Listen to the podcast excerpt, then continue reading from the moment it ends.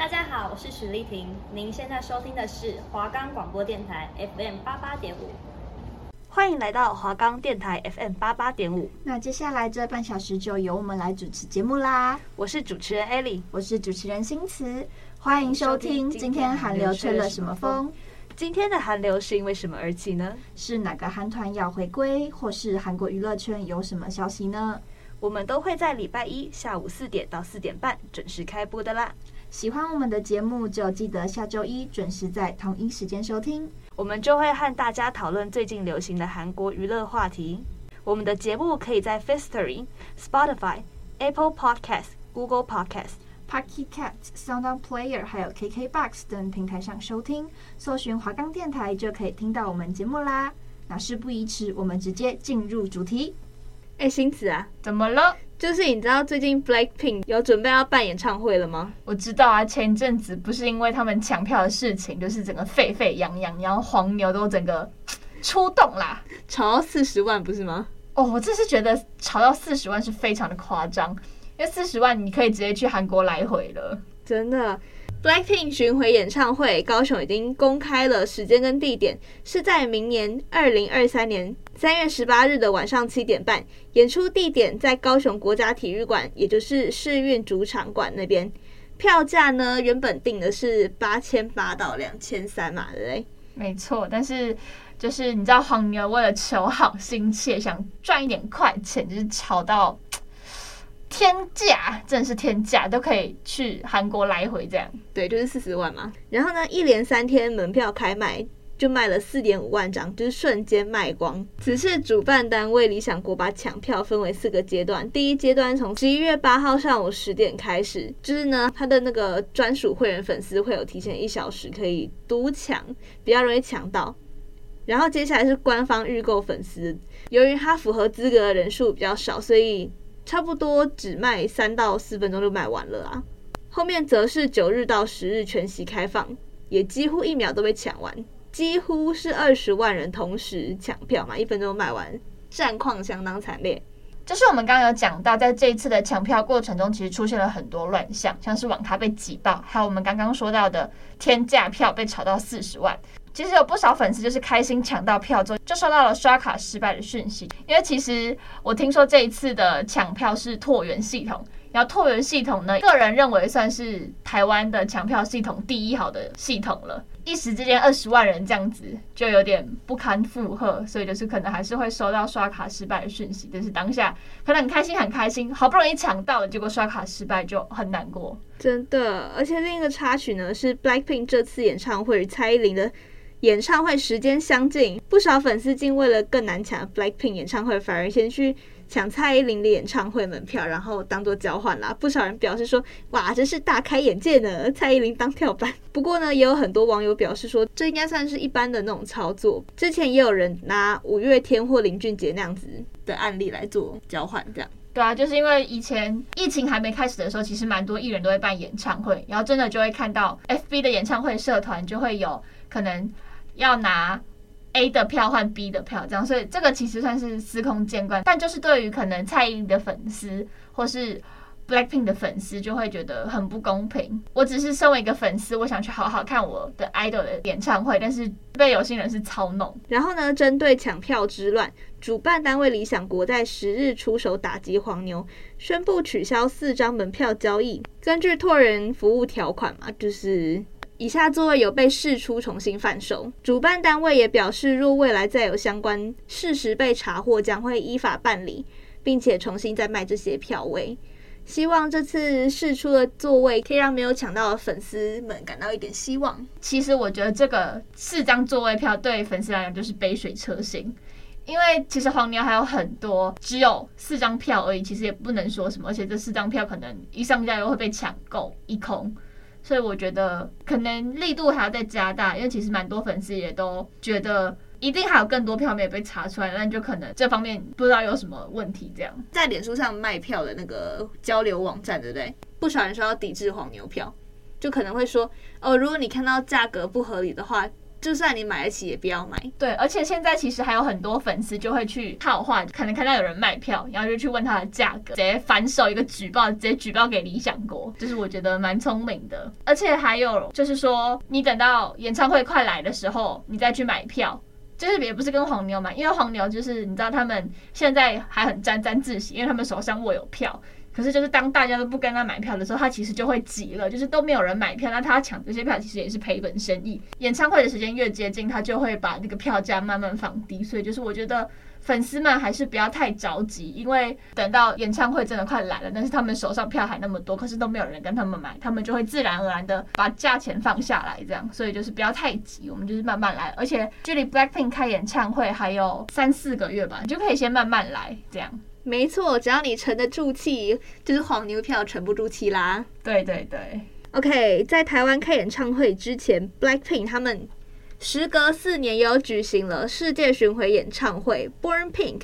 但在不久前的美国达拉斯表演时，有眼尖的网友发现，Jisoo 他脖子那边有一块不明的肿块，让粉丝很担心他们是不是因为最近行程太忙了，所以身体有一些状况。而 Blackpink 的经纪公司 YG 也有给出了回应，强调 Jisoo 的身体没有任何问题。对于外界对 Jisoo 的健康质疑，YG 表示 Jisoo 目前好好的进行世界巡回演唱会行程，健康方面没有任何的问题。有粉丝在网络上表示，这已经不是 Jisoo 第一次健康亮红灯。早在几年前芝加哥演唱会的时候啊，也有因为腰痛，就是导致没有办法弯腰，但是还要强忍的那个痛感，继续敬业的完成他的表演，真的是非常令人敬佩啦。身为世界级组合的 Blackpink，他们除了团体的行程之外，其实还要消耗很多个人的行程。而在这次的世巡演唱会中呢，不只是激素。连 Blackpink 的其他成员在演唱会的表现，其实也都让人有点担心。就是因为像 Jennie，她甚至有时候跳舞跳一跳就站不稳，直接跌倒；还有 Rose 很多次都没有办法跟上舞蹈的动作，就很担心他们这次世巡的演唱会的行程其实是很密集的，粉丝就很担心成员的体力是不是有办法可以跟得上这么高强度的杀人行程。而且在八号的演唱会的时候，又有爆出舞台意外，就是 Jennie 她跳到一半的时候就突然直奔后台，就是。让台下的粉丝全部都吓坏掉。先是 Jennie，她就大叫一声，然后整个人往后退，蹲下来抱头，就好像是因为耳机漏电被吓一大跳。但是他就还是很敬业的，就直接站起来，就跟没事的人一样继续完成演出。然后 Jenny 她就比较缓和之后回来舞台，她就说她只是失去平衡而已，没有就是没什么事啊，请粉丝不用担心，请大家当做没看到这样。不过有粉丝就说可能是耳机漏电，不过这已经不是第一次发生，也有粉丝说他在舞台上突然捂住耳朵，也有人还价说那是彩带声吓到，所以可能这件事还是本人比较清楚啦，所以事情的真假可能还是有一些疑虑这样。没错。其中不止表演到一半突然没有声音啊，或是成人衣服上有一些小问题，容易松脱或是掉落。而 Jennie 在泰国演唱会的时候，也有被黑粉故意丢三个娃娃。Blackpink 演唱会现场状况真的蛮多的，让不少粉丝感到心疼，也要经纪公司注意设备还有偶像的安全状况。嗯，没错，因为其实。对于粉丝来说，就是还是希望 idol 能在舞台上好好的表演，然后健康平安顺利的，就是把表演进行完，就会出现很多意想不到的意外情况。因为舞台上的状况真的是没有办法掌握，像什么彩带喷哪里啊，还是机器突然不乖之类的，都没有办法控制嘛，对不对？对，人也没有办法去预想机器会在哪一个时间点发生什么事情。没错，而且工作人员他们如果有一些交流上的没有那么的清楚的话。可能也会造成一些舞台上的意外，没错。所以，我们今天就来盘点一些历年的韩国舞台意外啦。像二零零九年呢，就有发生一件蛮大型的舞台意外。二零零九年的六月二十六日呢，前去 Music Bank 参加。音乐节目录制了《Shiny》在少女时代进行一位得奖感言的时候，因为工作人员的疏忽，然后就导致了灯架倒塌。虽然当时在一旁的始源见状后用肉身去阻挡那个灯架，但还是造成温流因为惊吓过度而送医。还有呢，是我们二零一五年少女时代的泰妍在第二十四届首尔歌谣大赏的坠落舞台事件。在二零一五年，子团 TTS。参加了第二十四届首尔歌谣大赏，在表演最后发生了舞台事故。当时 TTS 准备退场的时候，因为工作人员指导传令有误，导致升降台突然下降，让走在前头的徐玄踩空。跟着随后的泰妍更是直接坠落，导致腰部肌肉拉伤。当时的主办方则是在官方网站上道歉，表示已经联络 SM 娱乐，表示最真诚的道歉，并且会全力采取后续相关的措施。因为很多时候可能舞台升降的这个部分没有沟通好，然后就会造成这样的状况。因为还有蛮多就是偶像忘记上升降台，但这个就是还好，就没有造成。什么伤亡？但是这个没有先沟通好，就造成艺人受伤，就不太好。升降台这东西很很不受控诶、因为很多国外的舞台意外都是因为升降台，有些可能是因为它是临时搭建，所以不稳固；然后有些是因为他高低艺人因为太昏暗没有看清楚，要自己摔下去跌下去，然后可能就造成骨折伤害什么的。所以以结果来看，新词的意思应该是说，相较于那些比较恐怖案例，这应该是比较没有那么惨烈的，而且。主办方出事也是蛮有诚意在道歉，因为他们没有诚意道歉的话，会直接被粉丝的口水淹没啊！以粉丝的立场就会很生气，就是没有事先沟通好，然后让让自己的偶像受伤，就会觉得不管是不是偶像啦，就是只要一个环节没有做好，造成可能有人受伤这件事情，就会觉得不应该。因为其实办活动的话，就是要以人的安全为第一优先。没错，接下来这个舞台。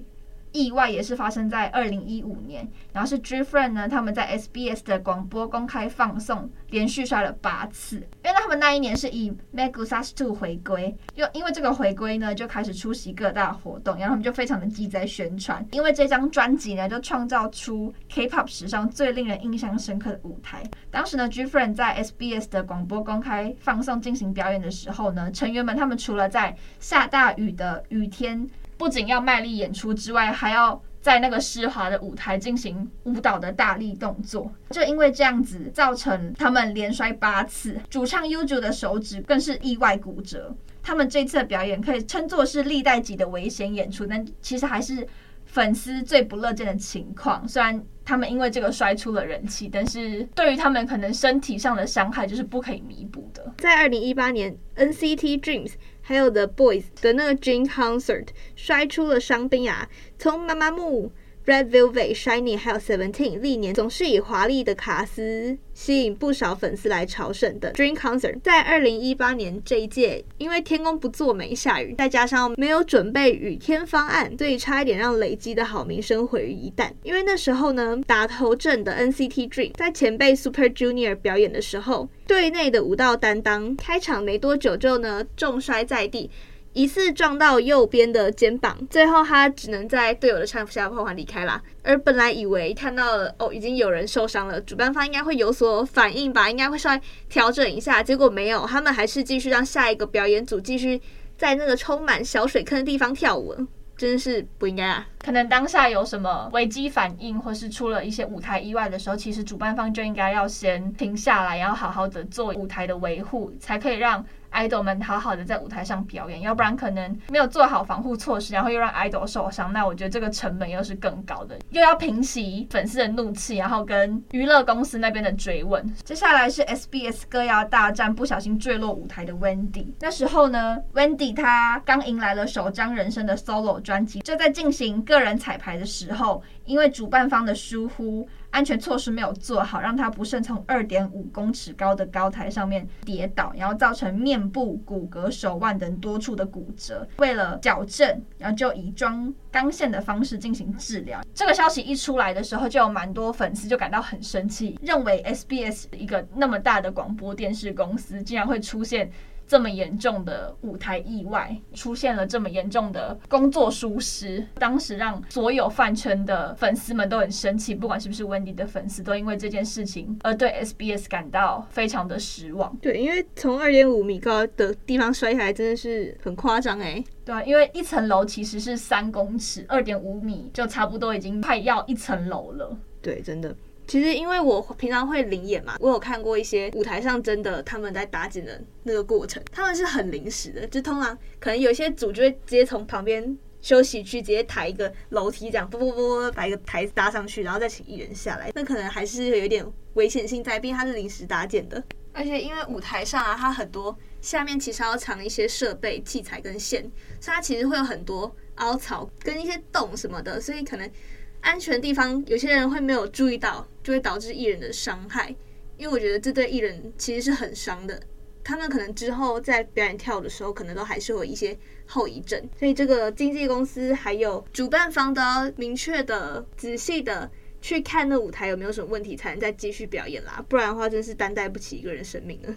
没错。好，接下来是二零二二年 KBS Music Band in 智利的特辑。在二零二二年，韩国 KBS 电视台的音乐节目《音乐银行 Music Band》在智利举办特辑，不少歌迷对能一次看到这么多组艺人感到非常开心。不过据悉那一天的表演其实是露天的，刚好天空又开始下起雨啦，导致地面会有点湿滑嘛。不过因为那天还是有五万多名粉丝到场，所以表演还是如期举行。起初 Stacy 还有男团的 Boys 冒雨上台演出。不过因为地板湿滑，导致了很多成员有摔倒，这样子表演依然还是没有喊停。直到 (G)I-DLE 上台的时候，从小雨、暴风雨开始下起了冰雹，最后成员朱华在表演邋遢遢的时候啊，不小心没有站稳，最后直接摔倒在地上，音乐节目才被迫喊停。后续没有登场的团体啊，像 NCT Dreams、ATEEZ 还有。TXT 等表演也是因为这个关系，所以没有办法上台。所幸目前摔倒艺人们伤势没有太大。这次的智利舞台，我是觉得安全措施跟天气预报可以再做得更好一点。因为其实当天智利虽然不是发生在表演场地，但是智利的沿海那一带就已经有发生地震。后来就是他直接下冰雹，然后也没有要停音乐，舞台上都是积水了，就是你可以。从其他的角度，影片看到舞台上都是积水。然后邋遢遢那一首歌，其实小娟跟雨琦他们有个动作是要侧卧，然后他们就是整个人都浸在那个脏水里面，因为知道舞台一定没有很干净。雨琦他，我记得他有偏头痛，你知道又泡在冷水里面，然后又是冰雹，然后那时候智利又是零下的温度。哇，真的是很夸张哎！最后可能雨势比较小一点，就是全部的 idol、全部的团体都出来跟大家挥手打招呼，然后在下台要走的时候，就有粉丝发现 idol 是好像唯一几个没有出场跟大家说拜拜的，因为他们他们应该算是在智利那一场演唱会就是遭受到最多雨势的一团吧，因为就是冰雹什么。我有看到一个影片是真的就可以看到一颗冰雹就掉在雨琦的头上之后又弹出来，那个就觉得。太夸张了！正常来讲，应该就是有冰雹的时候，主办单位就要赶快把人请下台。这都已经下冰雹了，然后还让爱豆在舞台上演出，因为冰雹打到很痛吧？对啊，而且不管是小小一颗、小小一颗打到还是很痛啊。所 以你看，大大一颗也没有很大一颗，但就是从很远的地方放大到你都看得清楚，有一颗冰雹弹在艺人头上了。那弹当下对艺人来讲，一定多多少少会有一些痛的感觉吧？对，没错。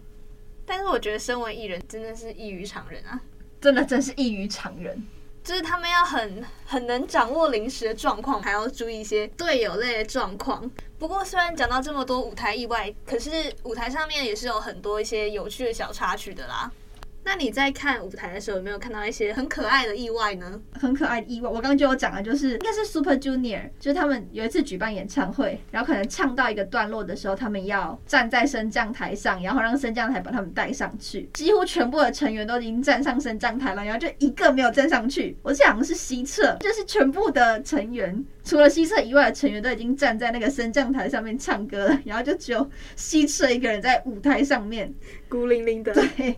那个就是我觉得就蛮逗趣的，对。然后还有一些舞台，像是我最爱 BTS，他们在表演 Black Swan 的时候，因为他们的舞台其实没有很大，所以他们七个人就会挤在一起。结果有一个呃，算是后踢腿的动作嘛，结果我们的 V 后腿直接一踢踢到我们最后头上，啊，我们最后就立刻昏了一下，表示说哎，发生什么事这样？哎，他们很多那种互踩意外吧，看到会觉得哎，好像蛮可爱的这样。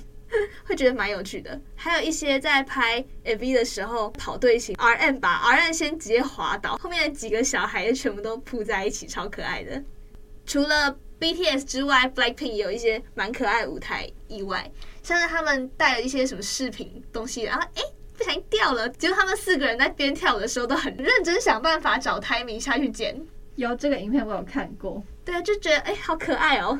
最后终于 get 到是 Lisa 的东西嘛，对不对？对，是 Lisa 的。对，就觉得嗯，其实舞台上也是很可爱的啦。好啦，讲完这些舞台意外，那我们接下来就要来讲有关于上一次提到的韩国梨泰院踩踏事件。相信大家都一定有看到新闻，就是在二零二二年的十月二十九日，首尔的龙山区梨泰院那边发生了非常严重的群聚事故。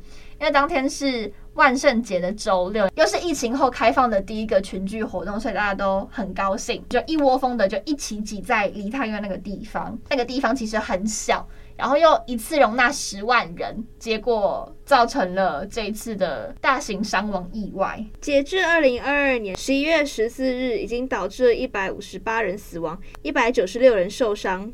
而这个事故发生于梨泰院中心地区的汉米尔顿饭店旁边，一条长约五十公尺、宽约四公尺的斜坡小巷内。因为这个小巷它连接了主干道梨泰院路、首尔地铁六号线梨泰院站一号出口以及酒吧、餐厅聚集的世界美食街，两旁均有很多人涌入。有目击者称，路过的人就是他们是往不同方向挤进来嘛，所以就会导致它的人流不是很好。因为毕竟是从四面八方那边挤过来，所以当前面有人跌倒的时候，后面的人不知道，后面人持续推挤，导致前面就会发生骨牌效应，而且是很严重的伤亡意外。数千人被困在这个狭小的下坡路上面。根据警方他称，大量伤亡集中在巷内的五点七公尺长。三点二公尺宽，约十八点二四平方公尺的斜坡空间，大约有三百个人在这个小小的单位挤了大概六七层的人，但因为人群过于拥挤，所以也很难救援。根据还没披露的消息指出，这次的去世人员名单中，里面有两位韩国艺人，其中包含了 Produce One O One 的李智汉，因为他本人身高一八三嘛，因为他作为一个艺人，所以他的身材管理其实蛮好，就是一个。壮壮的年轻男生还是难逃这一次的推挤意外，可见当时的情况是多么恐怖和糟糕。而李智汉是一个还蛮有潜质的艺人，在选秀期间曾作为首轮竞演《做我的人》一组 C 位。节目结束之后，他还以演员的身份出演了网络电视剧《今天也是南贤的一天》，开启了花路。李智汉出演的 MBC 新剧《顶斗的季节》也已经中断了拍摄。剧组表示，李智汉去世后，该剧就已经全面停止拍摄。工作人员还有演员们也有前往李智汉的灵堂去悼念。就在李智汉的去世消息被传出来之后，又有一个噩耗传过来，就是韩国的著名啦啦队女郎金佑娜也被确认在梨泰院的踩踏事故中去世，而且。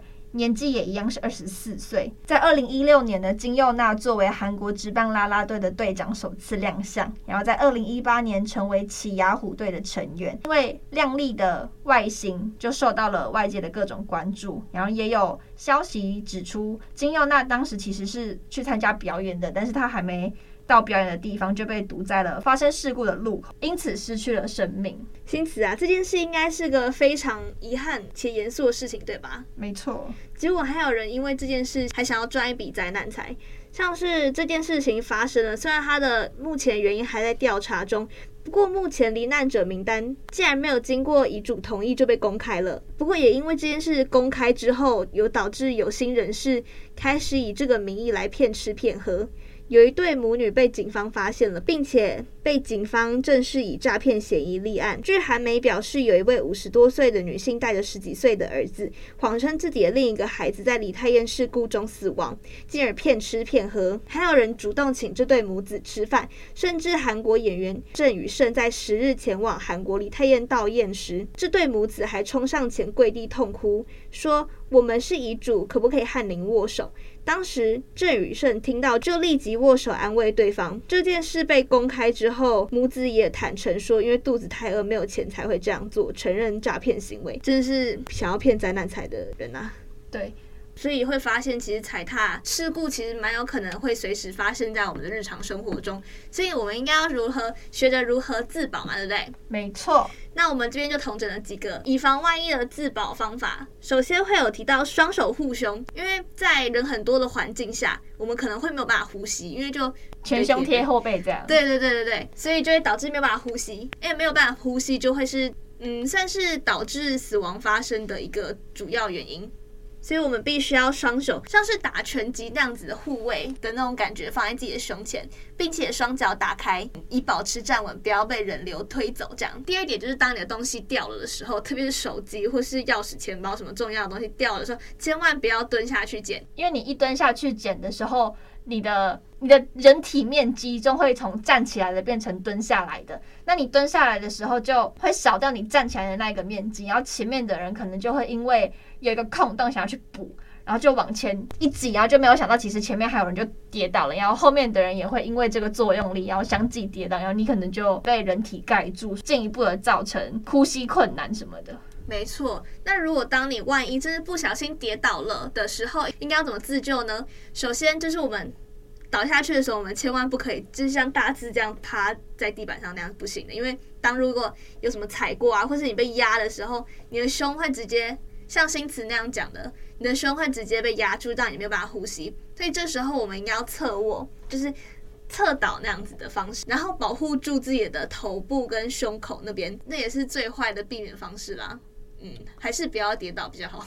对，那就是其实最根本的方法，就是当你发现你开始人挤人，你快要走不出去的时候，就一定要赶快找一个空旷的地方去保护自己的安全，然后等人流过了之后再。离开，要不然就像这次梨泰院事故，我有看到一个，就是在当事人的分享有说，他是拼命往二楼爬，他才逃过一劫的，像蜘蛛侠那样，也不太算，因为其实梨泰院那个地方可能有高低落差，只要有二楼的人想帮你，你就可以其实上去。哦，真的哦？对，因为我看到一个，就是只有一个人这样讲。对，因为我好像有在新闻画面看到说有人那样爬。然后当你发现你身在人多的地方的时候，你要顺着人群走，你不可以像鲑鱼一样逆流而上，你要顺着人流走，这样你才不会因为作用力，对，反正就是还是作用力来，然后被顺着的人群带走，这样。没错，而且就算你真的想要去某个地方的话，遵照这个人群的方向，然后再慢慢的转出去。对，因为其实一个人的力量比群众的力量小太多了。没错。而且在意外发生的时候，就是不要大吼大叫。哦，对对对，要保持体力。你也没有办法呼吸，你还大吼大叫做什么？就是如果你发现你自己在大吼大叫的时候，就还是请你要冷静。有一些过激的情绪也不会帮助你在意外中有更好的方式去解决。对啊，反而你大吼大叫会造成旁边人的混乱。对，所以就会更急，然后就会嗯。变成恶性循环这样，所以出门在外还是要小心自己的人身安全。发现人太多的时候，已经有点没有办法走出去的时候，就要赶快冷静下来，然后做出应对的方法。然后也希望大家能在出行的时候呢，都能平安的出去，平安的回来。对，因为我们最主要的还是要预防嘛，比起当下来应对这些措施，对，不如提前预防。对，虽然说大型活动还是可以去，因为有些活动是真的很有意义。没错，但就是还是要小心自身的安全，因为大家都希望是平安的出行，希望这些憾事不要再发生了。这样，没错。不过这件事也不完全是归咎于人们啦，因为政府他们没有管理好人群疏散，也会是一个。